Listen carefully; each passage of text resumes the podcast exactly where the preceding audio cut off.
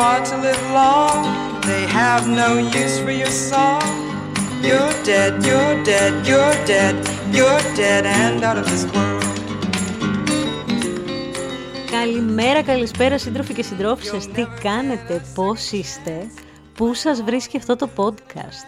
Σήμερα θα κάνουμε τρελή επεισοδιάρα με αγαπημένο brand, με Ζων Μαρτίν Μαρτζέλα και αγαπημένο σχεδιαστή, τον ομώνυμο, okay. Έπρεπε να τον βάλω μαζί με τους Ιάπωνες, αλλά για κάποιο λόγο κρατήθηκα, λέω άστο για λίγο μετά. Και τώρα ογκαλιάνω με την καταπληκτικότερη όλων συλλογή στην εβδομάδα μόδας φέτος στην Haute Couture, μου έδωσε την απόλυτη ευκαιρία να σας μιλήσω για το ποιος είναι πραγματικά ο Μάρτιν Μαρτζέλα.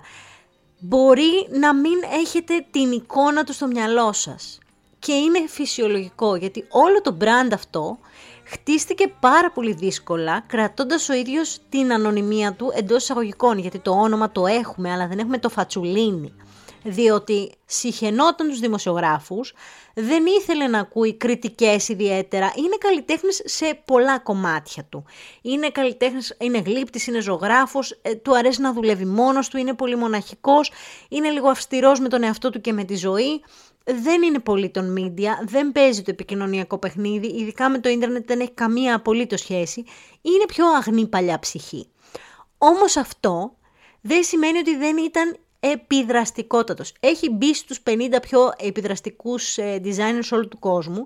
Διδάσκεται σε όλα τα σχολεία μόδας γιατί πραγματικά το avant-garde design του και οι συλλογές του έχουν γράψει ιστορία στη μόδα και θέλω να πάμε να τον αναλύσουμε μαζί. Πάμε να τον γνωρίσουμε μαζί, πάμε να τον δούμε και να δούμε γιατί στο τέλος μας συχάθηκε και πήρε σύνταξη μικρός μικρός.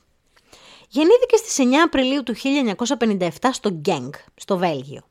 Ο μπαμπάς του ήταν ένας Πολωνός μετανάστης, expat, κομμωτής. Είχε δικό του κομμωτήριο το οποίο το βράδυ το άνοιγε και πουλούσε περούκες και είχε έτσι μια πάρα πολύ ιδιαίτερη σχέση με τα μαλλιά ο Μαρζέλα. Γιατί τον είπα Μαρζέλα, τον είπα στα γαλλικά αυτή τη φορά και η μητέρα του ήταν μια ντόπια βελγοπούλα. Πάρα πολύ κοντά στην οικογένεια ήταν και η γιαγιά, η οποία είχε και τη μεγαλύτερη επίδραση στον χαρακτήρα του και στο πώς θα γινόταν όταν μεγαλώσει επαγγελματικά.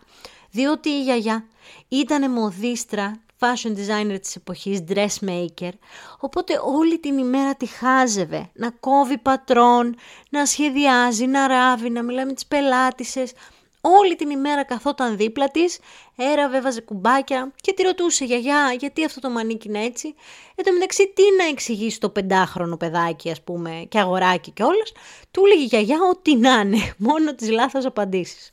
Κάποια στιγμή καθόταν με τη γιαγιά κατά τα 7 του χρόνια στον καναπέ και βλέπανε μια επίδειξη μόδας του Παρισιού, η οποία εκεί του άλλαξε τη ζωή. Είπε θέλω να κάνω αυτό στη ζωή μου, θέλω να γίνω σχεδιαστής στο Παρίσι συγκεκριμένα. Όταν έρχονταν ε, στο σπίτι οι επισκέψεις, ξέρεις, για το σοκολατάκι το λεγόμενο, τον ρωτούσαν τι θέλεις να γίνεις Μάρτιν όταν μεγαλώσεις; Και εκείνος έλεγε θέλω να γίνω σχεδιαστής μόδας στο Παρίσι. Οι γονείς του του έλεγαν ότι πρέπει να σταματήσει να το λέει αυτό, γιατί εκείνη την εποχή δεν ήταν και αποδεκτό. Του έλεγε σταμάτα να λες βλακίες, να λες κάτι σε πιο αντρικό επάγγελμα κτλ. Αλλά βαθιά στην καρδούλα του το ήξερε το παιδί ότι αυτός ήταν και ο δρόμος που έμελε να ακολουθήσει. Σε εκείνο το show λοιπόν είχε πολλές κομμένες μύτες παπουτσιών, σαν πιπτό σκέψου κάπως. Και πήγε και πήρε το ψαλίδι και έκοψε όλα τα παπούτσια από τις μπάρμπι του με διάφορες τρύπες και τον μπροστά μέρος για να μιμηθεί αυτό που έβλεπε. Και γενικά έτσι ξεκίνησε να ανησυχεί λιγάκι για τα ρούχα που φοράνε οι κούκλες του. Όχι για τα δικά του, για αυτά που φοράνε οι κούκλες του. Ζήτησε και από τη γιαγιά του να του φτιάξει το πρώτο μπάρμπι ρούχο, ας πούμε, που θα το έβαζε στην κούκλα του, ένα φόρεμα που είχε δει στην τηλεόραση και του άρεσε πάρα πολύ. Και η γιαγιά το έκανε. Και έτσι δημιουργήθηκε το πρώτο πολύ πολύ μικρό με Ζων Μαρτίν Μαρτζέλα ρούχο, ας τα λέμε και έτσι. Όταν λοιπόν μεγάλωσε ο Μάρτιν είχε έρθει η ώρα της σπουδής και του πανεπιστημίου. Πήγε λοιπόν στο Royal Academy of Fine Arts του Antwerp, στο οποίο έχει και τμήμα μόδας, ακόμα και σήμερα. Και εκεί σπούδασε μόδα. Αργότερα όταν τελείωσε μπήκε σε ένα fashion collective, μια κολεκτίβα, η οποία λεγόταν Antwerp 6, που έκαναν εκεί συγκεκριμένα avant-garde. Και από εκεί αποφύτησε έχοντας πάρει πάρα πολλά εφόδια, όπως έχει δηλώσει και ο ίδιος, από αυτή τη σχολή.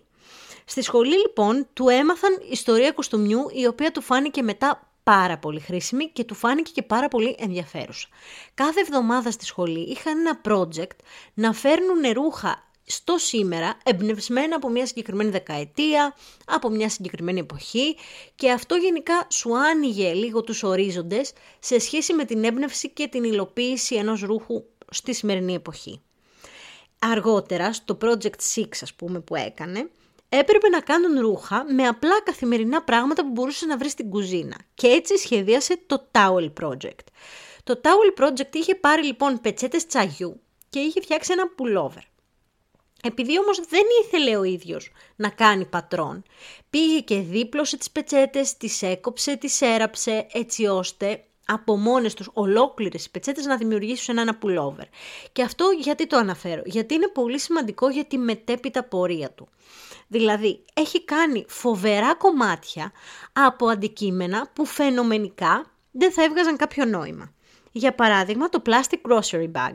Έχει βάλει μια σακούλα σκλαβενίτης, κανονικά. Έχει κόψει τον πάτο και την έχει φέρει τόσο ωραία σαν να είναι φανελάκι που δεν θα πίστευες ότι αυτό δεν είναι ρούχο. Και όμως είναι μια σακούλα που ακόμα και το brand του σούπερ μάρκετ έχει πάνω. Εννοείται ότι είναι avant-garde, δεν μιλάμε για κάτι φορέσιμο, να πας στη δουλειά έτσι. Έχει κάνει το shock sweaters που έχει πάρει κάλτσες από στρατιωτικούς και μιλιτέρ από παντού, από βιντατζάδικα και έχει ράψει ένα pullover με αυτές τις κάλτσες. Ένα άλλο παράδειγμα είναι το Broken Glass Vest που έχει πάρει κάτι πιάτα, τα έχει σπάσει και με σύρμα έχει φτιάξει ένα γυλαίκο από φαίνεται ότι είναι πιάτα. Είναι avant-garde, έτσι, είναι τρελούτσικο, είναι πιο εκθεσιακό, αλλά συγκλονιστικό. Και επίσης και το αμίμητο glove top, το οποίο είναι ένα ξόπλατο μπλουζάκι, το οποίο είναι φτιαγμένο από γάτια και είναι πραγματικά σαν να αγκαλιάζουν το κορμί σου διάφορα μικρά γαντάκια. Οπότε να που βοηθάει και η σχολή μόδας και στο να κάνεις μια επεξεργασία του πώς να φέρεις ένα ρούχο στο σήμερα και στις διάφορες ασκήσεις που σου βάζουν για να δημιουργήσεις το δικό σου χαρακτήρα και να βρεις λίγο πού θέλεις να πας ως designer. Από μικρός, όταν τελείωσε με, τα, με τις σχολές και τα λοιπά, είχε πάρα πολύ μεγάλες ανησυχίες για το vintage κομμάτι, για την οικολογία, για το γιατί πετάμε τα ρούχα, για όλες αυτές τις ανησυχίες που σας έχω μιλήσει κατά καιρούς. Και το χρησιμοποίησε αυτό και θέλω να το κρατήσετε. Από το 1984 μέχρι το 1987 έκανε την πρακτική του σε έναν οίκο που ονειρευόταν πάντα, στο Ζαμπόλ Γκοτιέ. Ο Ζαμπόλ Γκοτιέ τον αγάπησε πάρα πολύ και του το απέδειξε και στο πρώτο του σοου, τον στήριξε φοβερά του είχε πολύ μεγάλη αδυναμία, γιατί ήταν πολύ οργανωτικός. Ο Ζαν Πολ Γκοτιέ μέσα στην καλλιτεχνική του αφέλεια ήταν τρελούτσικος, που πετάνε τα πράγματα δεξιά-αριστερά, που τους νοιάζει πιο πολύ το creativity από οτιδήποτε άλλο, οπότε καταλαβαίνεις ότι ήταν ένα άρτσι μπούρτσι και λουλάς μέσα το, το ατελιέ. Και πήγε ο Μάρτιν, ο οποίος είναι της τάξεως, δεν ξέρω πώς του βγήκε αυτό το παιδί έτσι. Και να τα filing systems και να τα κουτάκια με τις επιγραφές απ' έξω, να ξέρουμε ποιο είναι ποιας συλλογής, ποια υφάσματα πάνε πού κτλ. Ενθουσιάστηκε ο Ζαν Πολ Γκοτιέ, του έλεγε ότι τρελαίνομαι με την οργανωτικότητά σου και την τάξη σου. Και ο Μάρτιν δήλωσε μετά σε ένα ντοκιμαντέρ για τη ζωή του, ε, λέγεται Martin Margiela in his own words, να το δείτε, είναι στο Disney+. Plus ε, δήλωσε μετά ότι εκείνος έμαθε από τον Ζαν Πολ Γκοτιέ την ελευθερία.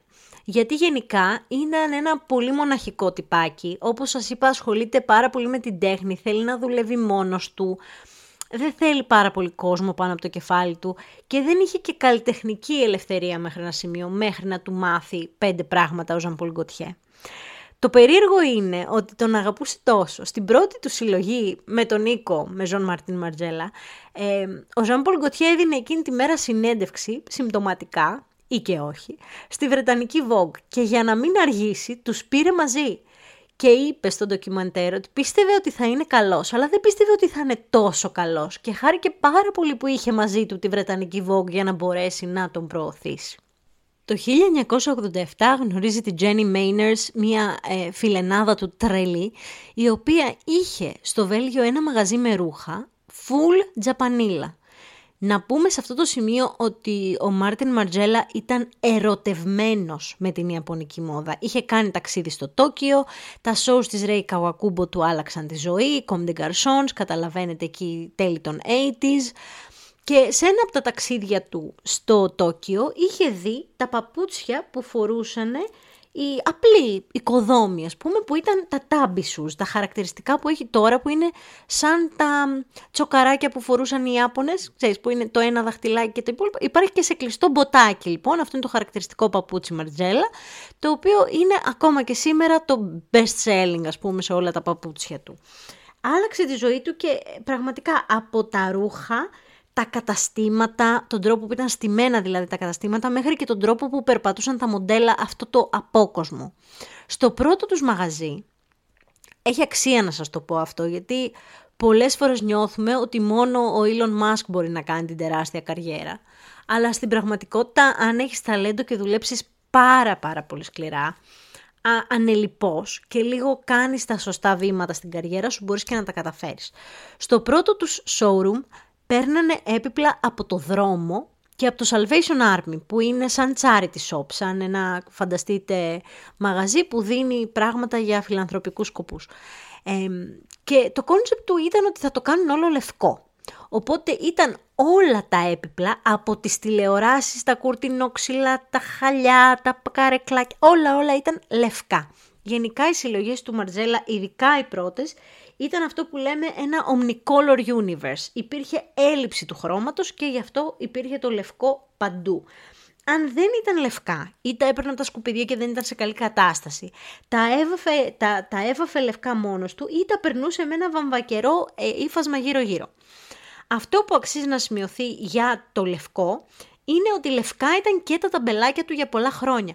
Όταν λέμε λευκά εννοούμε ότι δεν είχε λόγο. Ήταν ένα άσπρο πανάκι με τέσσερα ράματα στις γωνίες, το οποίο από πίσω, από το ρούχο, όταν έβλεπες κάποιον να φοράει ένα σακάκι, είχε τέσσερα ραματάκια και πήγαινες και του λέγες ε, «Έχεις μια κλωστή εδώ». Μετά όμως το συνήθισαν.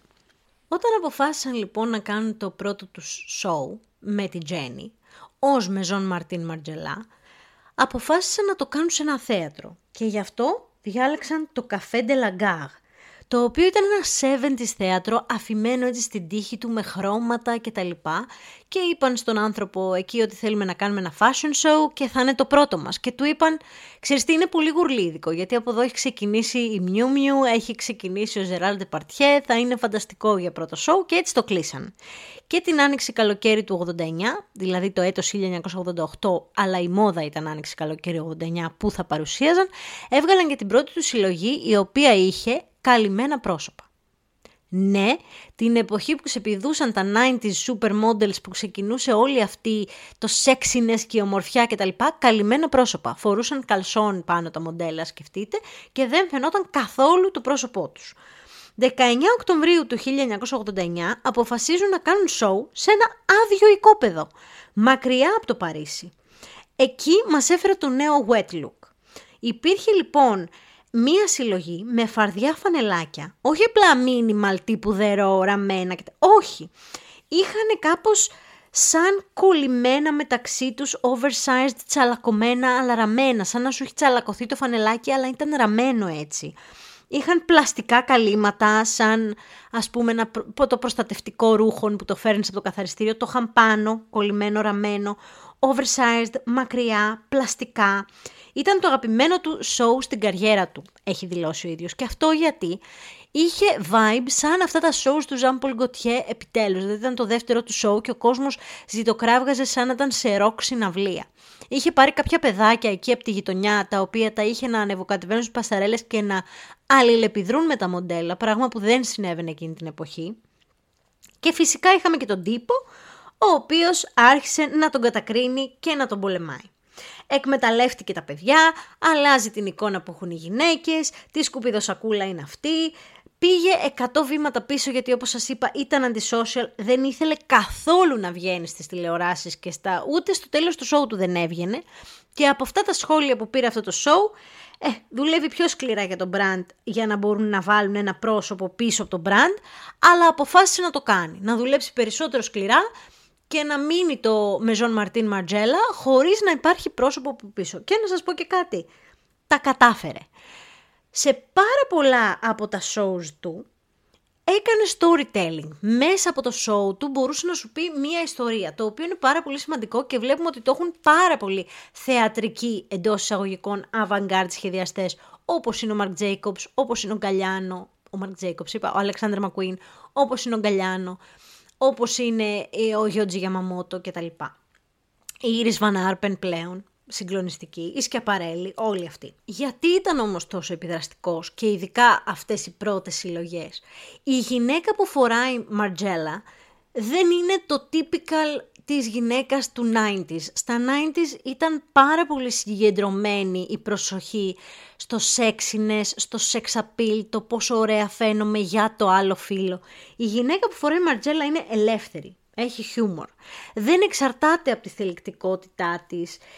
στην εποχή του, του σεξ αυτή είναι λίγο πάντα λίγο πατσαρδί έφερνε μοντέλα φίλες του. Έφερνε μοντέλα κοπέλες που έβρισκε όμορφες στο δρόμο, φυσικά όμορφες, γιατί είχε και αυτό το κόλλημα από τον μπαμπά του που ήταν κομμωτής. Ήθελε τα μαλλιά να είναι πάντα τσαλακωμένα. Τα μαλλιά να είναι εντελώς ατιμέλητα, σε κότσους, να πετάνε. Δεν είχε ποτέ κομμωτές στα σώου του. Αυτό γιατί έπαιρνε τα κορίτσια από το δρόμο και του άρεσε η φυσική ομορφιά. Ακόμα και το μακιγιάζ ήταν πάρα πάρα πολύ light στα πρώτα του σοου. Όμως έκανε συγκλονιστικά catwalks. Το, την επόμενη χρονιά κλείνουν ένα parking lot, ένα κανονικό parking. Δεν είχε καν, ξέρω εγώ, sitting. Δεν είχε, ήταν ο κόσμος χήμα μέσα, δεν είχε sitting ότι μπροστά κάθονται οι editors, δεύτερη σειρά influencers, τρίτη σειρά οι fashion students και μετά όσοι μπουν. Όχι, χήμα όλοι μέσα. Και έβαλε τα μοντέλα να χαμογελάνε, να μιλάνε στο κοινό και να φοράνε ένα πατσουλί ε, άρωμα με βάση το πατσουλί, ώστε να είναι τόσο έντονο που να ξέρεις ότι αυτή είναι το μοντέλο, να περνάνε ανάμεσα στον κόσμο, χωρίς καν να υπάρχει catwalk. Και αυτό πρέπει να το φανταστείτε σε μια εποχή που κυκλοφορούσε στις πασαρέλες η Naomi Campbell και η Claudia Schiffer. Ήταν πάρα πολύ εναλλακτικό. Αυτό που έκανε επίσης και ήταν πολύ εναλλακτικό ήταν ότι έμπλεκε vintage κομμάτια με τα δικά του. Ναι, παιδιά, δεν είναι ότι πήγαινε σε ένα βιντατζάδικο, έπαιρνε ένα pullover έραβε ένα πουκάμισο και τα βγάζε μαζί. Δεν έκανε αυτό. Έπαιρνε πολύ ωραία κομμάτια vintage από όλο το Παρίσι, από το Βέλγιο, από τη Γερμανία και τα ξέραβε, τα έκανε deconstruct, τα έσκιζε ουσιαστικά στις ραφές και χρησιμοποιούσε είτε ολόκληρο το κομμάτι του πατρών όπως είναι, είτε συγκεκριμένα υφάσματα για να τα μπλέκει με δικά του φρέσκα υφάσματα και να βγάζει συλλογές.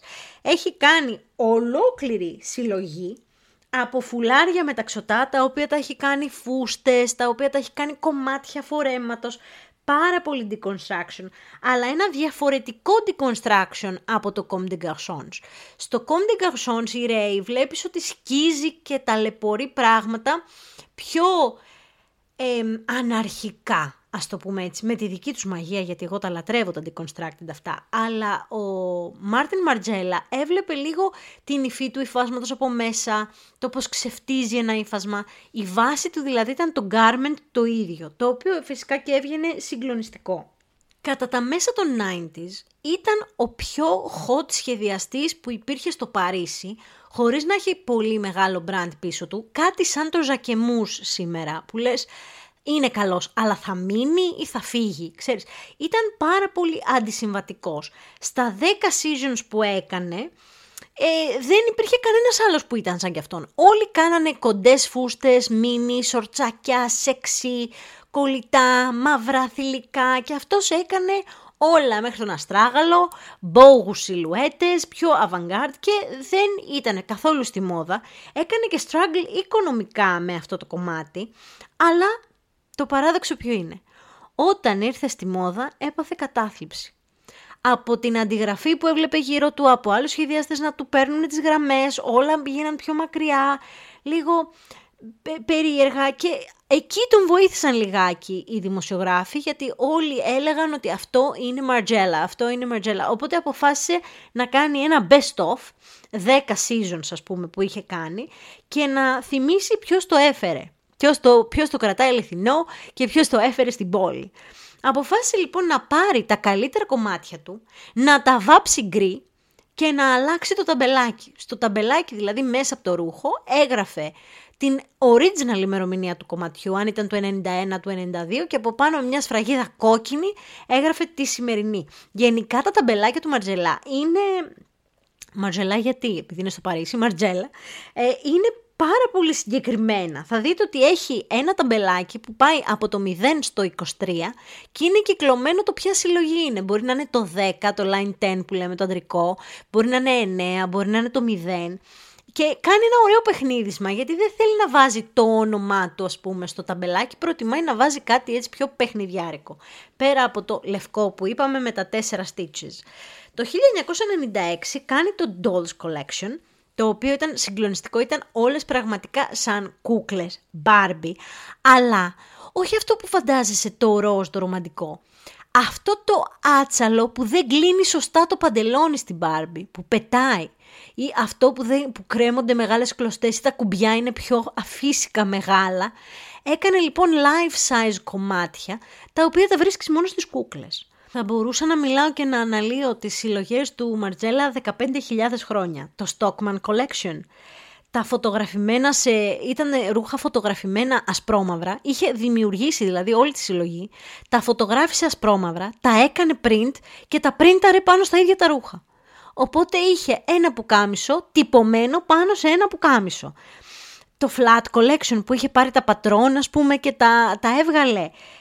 Είχε φτιάξει μέχρι και κοσμήματα, σκεφτείτε, από πάγο σε διάφορα χρώματα που καθώς τα μοντέλα περπατούσαν στην πασαρέλα, το κόσμημα έλειωνε πάνω στο λαιμό τους και χινόταν ένα μόβι, ένα γαλάζιο ή ένα ροζ χρώμα πάνω σε ένα λευκό φόρεμα. Το white blouse του Margiela επίσης είναι iconic και αυτό ήταν το δαχτυλίδι μου που χτύπησε στο γραφείο. Iconic και πάρα πολύ κλασικό. Γενικά έκανε τρελές συλλογές, φανταστικές, πάρα πολύ avant οι οποίες σας λέω ότι τις μελετάμε στον κόσμο της μόδας μέχρι και σήμερα. Παρέμεινε φτωχός παρόλα αυτά. Θα μπορούσες να πεις ότι μετά από τα τόσα χρόνια και την τόση δουλειά θα είχε κάνει πάρα πολλά λεφτά. Δεν ξέρω για ποιο λόγο παρέμεινε ε, λίγο να δουλεύει σε δεύτερα και τρίτες δουλειές ας πούμε μέχρι και εκείνη τη στιγμή. Μία από τις καλύτερες δουλειές που είχε είναι ότι δούλεψε από το 1997 ως το 2003 στον Ερμές. Ναι, μιλάμε για έναν άνθρωπο με τρελά creative inspirations, με εντελώς avant και άλλη αισθητική από την ε, και πιστεύεις ότι αυτοί οι δύο κόσμοι δεν θα μπορέσουν να παντρευτούν ποτέ. Όταν λοιπόν έδειξε την πρώτη του συλλογή με την Hermes, το 98-99, αποφάσισε να κάνει τη συλλογή μέσα στο ίδιο το κατάστημα το οποίο βρίσκεται στο Παρίσι και ο κόσμος έπαθε σοκ. Πίστευε ότι είναι μια πάρα πολύ βαρετή, non-event συλλογή, minimal, αφαίρεσε όλο το χρώμα, όλα τα πορτοκαλί και αυτά και ακράτησε τα βασικά χρώματα μαύρα, γκρι, μπέζ και ο κόσμος είπε καλά, ο Μαρτζέλα που κάνει όλες αυτές τις συλλογάρες ήρθε στην Ερμές να κάνει το τίποτα. Με τα χρόνια, με τον καιρό βασικά, με τους μήνες που πέρναγαν και έπιαναν στα χέρια τους τη συλλογή, κατάλαβαν ότι ο Μαρτζέλα σεβάστηκε απολύτως την ιστορία του brand και έβαλε τη δημιουργικότητά του στα πιο colorless και κλασικά designs που μπορείς να φανταστείς. Είχε φτιάξει μακριά παλτό με άλλη φόδρα από μέσα, το οποίο μπορεί να είχε δύο διαφορετικά δέρματα. Είχε φτιάξει ταγέρ που έκλειναν με περίεργους τρόπους, με, ε, πώς να σας πω, με hardware από ερμές συγκλονιστικά. Απλά people didn't get it. Όλοι το θεώρησαν βαρετό, ανιαρό, 12 collections έκανε με την Hermes και ήταν τα best seller, οι καλύτερες συλλογές που έχει βγάλει η Hermes, μπορώ να σας πω και μέχρι σήμερα σε ρούχα. Ήταν όλα συγκλονιστικά. Στο παράλληλο όμως το δικό του brand μεγάλωνε, μεγάλωνε πολύ, έπρεπε να βρουν χρήματα, έπρεπε να ανοίξουν μεγαλύτερες ε, μονάδες παραγωγής, είχε βγάλει και το MM6 που είναι η πιο οικονομική του σειρά, πως είναι η Chloe και C by Chloe, κάπως έτσι, ε, και το δικό του brand τον ήθελε πίσω. Έψαχναν έτσι να βρουν έναν investor για να τους βάλει κάποια χρήματα στην εταιρεία. Dragon's Den δεν υπήρχε εκείνη την εποχή. Τι να κάνουνε, βρήκανε την Diesel, ο Renzo. Ήρθε λοιπόν ο Renzo να, από την εταιρεία την Diesel και πήρε το μεγαλύτερο ποσοστό του brand. Και εκείνη τη στιγμή η Jenny αποφάσισε να φύγει από το brand γιατί ήθελε να ασχοληθεί λίγο περισσότερο με την τέχνη της, ήθελε να κάνει λίγο περισσότερο τη φάση της, αλλά ο Μάρτιν παρέμεινε στο brand. Ξεκινάει το line 10, το αντρικό, με το κλασικό ταμπελάκι με κυκλωμένο το 10. Έφτιαξε ένα wardrobe collection και όχι μια κλασική αντρική συλλογή που περίμενες να δεις ας πούμε σε ένα catwalk. Πιο ένας άντρας θα έχει τέσσερα διαφορετικά μπουφάν, θα έχει μπότες, θα έχει jeans σε διάφορα χρώματα κτλ. Και δεν πήρε μοντέλα, πήρε καθημερινούς όμορφους άντρες που έβλεπε στο δρόμο, τους έκανε recruit και πάλι έβγαλε μια φανταστική πρώτη αντρική συλλογή. Ανάμεσα λοιπόν στις αβαγκαρντίλες και τα καταπληκτικά show, το 2006 μπήκε στο Chamber Syndicate de la Haute Couture. Τον έκανε να νιώσει ρε παιδί μου πολύ αναγνωρισμένος. Όπως σας έχω πει, στο Chamber Syndicate of Haute Couture μπαίνουν οι αναγνωρισμένοι couturiers, το οποίο είναι ένας οργανισμός που legally σε προστατεύει να χρησιμοποιείς ε, την υψηλή ραπτική. Ήταν για εκείνον μια μεγάλη στιγμή στην καριέρα του και ένιωσε την αναγνώριση, έκανε ένα πολύ μεγάλο show στο οποίο έμπλεξε πιο ε, κλασικά κομμάτια με ωραίους ώμους, με κάπες, με διαφάνειες, αλλά τα σιδέρα σου τα έκαψε και λίγο στο σίδερο. Έσκαψε και λίγο, έβγαλε ένα σουτιανάκι από πάνω. Το έκανε το twist, το avant του, δεν μπορούσε να τα αφήσει, τον έτρωγε το κολλή του. Γενικά πάρα πολύ πετυχημένη η επίδειξη του 2006. Όμως μετά άρχισαν τα προβλήματα. Είχαν αρχίσει από την αρχή τα προβλήματα με τον ε, όμιλο της Diesel, αλλά μετά άρχισαν λίγο περισσότερο γιατί μπήκαν στη μέση λέξεις άγνωστες για το λεξιλόγιο του, του οίκου μέχρι τότε. Marketing, branding, forecasting, analyzing, να προσχεδιάζουμε τις συλλογές, να αρχίσουμε να κάνουμε τα πράγματα πιο sexy, τον πίεζαν πάρα πολύ να κάνει ανάλυση στις συλλογές, να τις παρουσιάσει από πριν, να τις βγάλει πιο sexy. Τι sexy, τι sexy. Ήταν ακριβώς το αντίθετο με ό,τι πρέσβευε και την ταυτότητα του, του ίδιου. Οπότε από το 2009 και μετά αποφάσισε να φύγει ε, έβγαιναν συλλογές ε, κουτσά στραβά. Ο ίδιος λέει ότι από τη στιγμή που από το show το ίδιο βράδυ πρέπει να ανεβάζουμε στα social media πώς ήταν οι συλλογές μας κτλ. Είναι πολύ sad και χάνει αυτή την ανυπομονεσία, χάνει αυτή τη μαγεία που έχει το να περιμένεις τη, τη συλλογή. Θεωρούσε ότι δεν του πάει πλέον ο κόσμος της μόδας και δεν ανήκει εκεί. Όντως λοιπόν στην 20η συλλογή του ακριβώς 20, 20 συλλογές. Δεν ήθελε να γίνει creative director και να κατευθύνει διάφορους ε, βοηθούς στο σχεδίας αυτό εκεί, να βγάλουμε το παπούτσι σε άλλο χρώμα κτλ. Ήθελε να μείνει στο δημιουργικό κομμάτι. Ήθελε να πιάνει την κλωστή, ήθελε να πιάνει να κάνει κλειπτική, ήθελε να κάνει άλλα πράγματα. Οπότε το 2009 κάνει ένα last show, θριαμβευτικά αποχωρεί, αληθινά σωστό ρε παιδί μου μπλέξιμο commercial με avant-garde ήταν λες και βγήκε και ήξερες ποια κομμάτια είναι του Μαρτζέλα και ποια κομμάτια τον βάλει να κάνει. Βγήκε όλο το κρού στην πασαρέλα χωρίς αυτόν και εκεί έγινε κάτι που τον στεναχώρησε πάρα πολύ. Ο Ρέζο Ρώσο, ο οποίος ήταν ο founder της Diesel και της OTB Group που είχε αγοράσει το Maison Margiela, ήθελε να αποχωρήσει χωρίς να πει γεια σε κανέναν από την ομάδα του, σε κανέναν τίποτα, τίποτα, τίποτα, για να μην στρεσαριστούν που δεν υπάρχει ακόμα αντικαταστάτης, το οποίο μέχρι και σήμερα τον πλήγωσε που έφυγε από αυτούς τους ανθρώπους που ήταν μια ομαδούλα, που τους εκτιμούσε, χωρίς να πει ούτε γεια. Μετά το show απλά εξαφανίστηκε. Μπορούμε να πούμε έτσι ότι είναι ο Mark Pierre White της μόδας. Έκανε τα θαύματά του, άλλαξε λίγο τη φάση, την ιστορία κτλ. και αποχώρησε. Από το 2009 που έφυγε μέχρι το 2014, ε, η πρώτη του βοηθός, η Νίνα Νίτσε, που αυτή τη στιγμή είναι στο, στη Βετμόντ, έχει αντικαταστήσει τον Ντεμνά, ε, ήταν ουσιαστικά η creative director χωρίς να έχει ακριβώς τον τίτλο. Δεν είχαν ανακοινώσει κανέναν ως creative director μέχρι το 2014 που αποφάσισαν να δώσουν τα ενία στον Καλιάνο.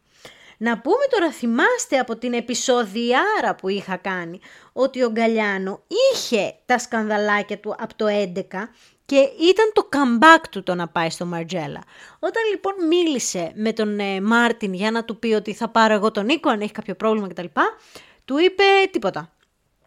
Πάρε ό,τι μπορείς από το DNA μου και κάνε το δικό σου. Και αυτό πιστεύουμε σήμερα, χτες το μεσημέρι, ότι έκανε ο Τζον Γκαλιάνο. Τα δύο πρώτα χρόνια που ο Γκαλιάνο ήταν στο group, πρώτα απ' όλα επειδή ήταν πάρα πολλά χρόνια πίσω στην Dior και τα λοιπά, είχε ένα μεγάλο όνομα και ανεξαρτήτως των σκανδάλων ξέρετε ότι αυτά τις πωλήσεις δεν τους επηρεάζουν ιδιαίτερα. Οπότε στα δύο πρώτα χρόνια αυξάνει τις πωλήσεις 30% ε, του Μεζόν Μαρτίν Μαρτζέλα μέσα στην OTB Group, αλλά δεν μπορούμε να, να πούμε ότι έκανε και κάτι φανταστικό από την άποψη του creative. Δηλαδή, ακολούθησε το DNA του Μάρτιν, ήταν μια συλλογή, ε, μια συλλογή, ήταν 5-6 συλλογές που ήταν πραγματικά φόρος τιμής, ακόμα και το 22 πάλι μάλλον ξέμεινε από έμπνευση και ξαναέκανε tribute στο Μάρτιν Μαρτζέλα, ο οποίος ζει και βασιλεύει ο άνθρωπος, δεν είναι καν μεγάλος, δηλαδή απλώς τον αγαπάει πολύ, δεν ξέρω τι ήθελα να πούμε. Για να τα λέμε όμως και, και σωστά, να μην τα λέω όπως θέλω. Είχαν παράλληλες καριέρες. Για τον Καλιάνο, θυμάστε, είχαμε πει στο άλλο επεισόδιο, έκανε θαύματα στην Dior. Δηλαδή, ποιος θα ξεχάσει τη συλλογή Victim του 2003, ε, από τις πιο αγαπημένες μου συλλογές. Ένιωθα ότι τα shows της μόδας που έκανε ο Γκαλιάνο ήταν πάρα πολύ διαφορετικά σε κοσμοθεωρία από του Μαρτζέλα, αλλά φέτος είδαμε αυτά να έρχονται μαζί και κάπως να δένουν πάρα πολύ γλυκά. Και πάμε στο τωρινό το σοου. Για να είμαι ειλικρινής, ένιωθα ότι τη μόδα τη θάψαμε μαζί με τον Αλεξάνδρ Μακουίν. Δεν κάνω πλάκα, στο ίδιο μνήμα.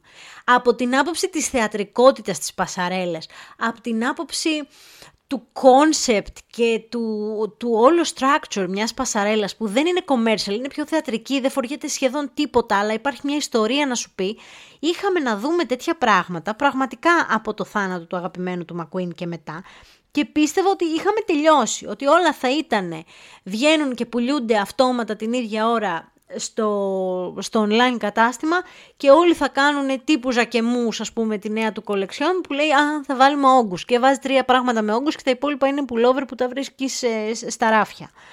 Και όμως παιδιά έρχεται με πάθος, με κονσεπτάρα και με φόρα και μας δίνει τη συλλογή Artisanal 2024 στο Παρίσι ο Γκαλιάνο φέτος και μένουμε με το στόμα ανοιχτό.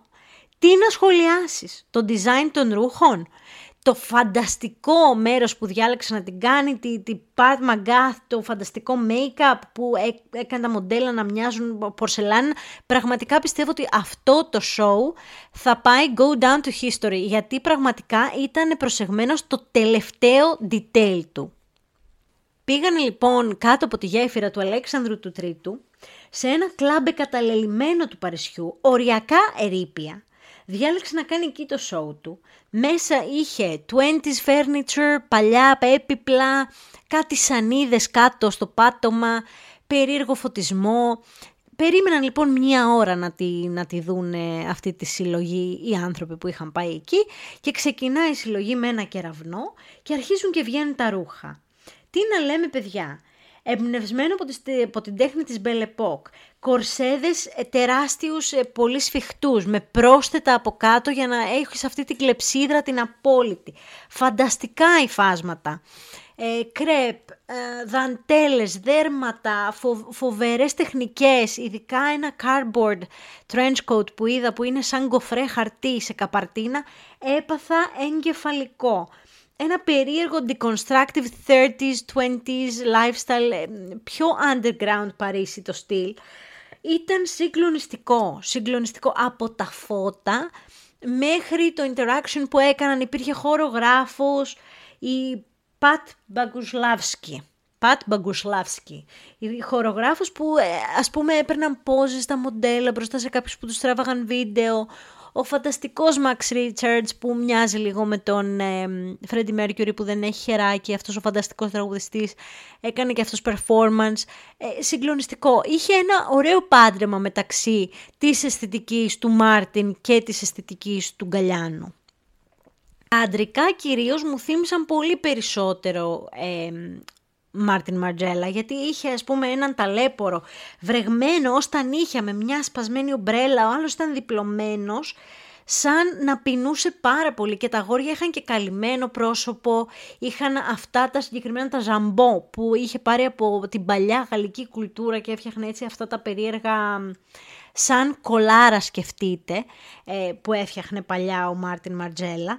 Είχε τέτοια πράγματα. Είχε τζιβιασμένες κλωστές για μαλλιά, κάποιες σιλουέτες πάρα πολύ Jessica Rabbit, αυτό που σας έλεγα με στενή μέση και φοβερά, φοβερά, φοβερά.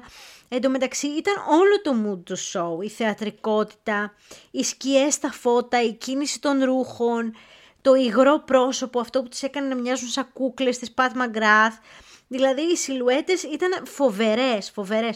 Ακόμα και ε, στα μοντέλα που ήταν έτσι λίγο κουκουλωμένα, χωμένα μέσα στις ζακέτες τους σαν να κρυώνουν, να έχουν τα χέρια στους ώμους.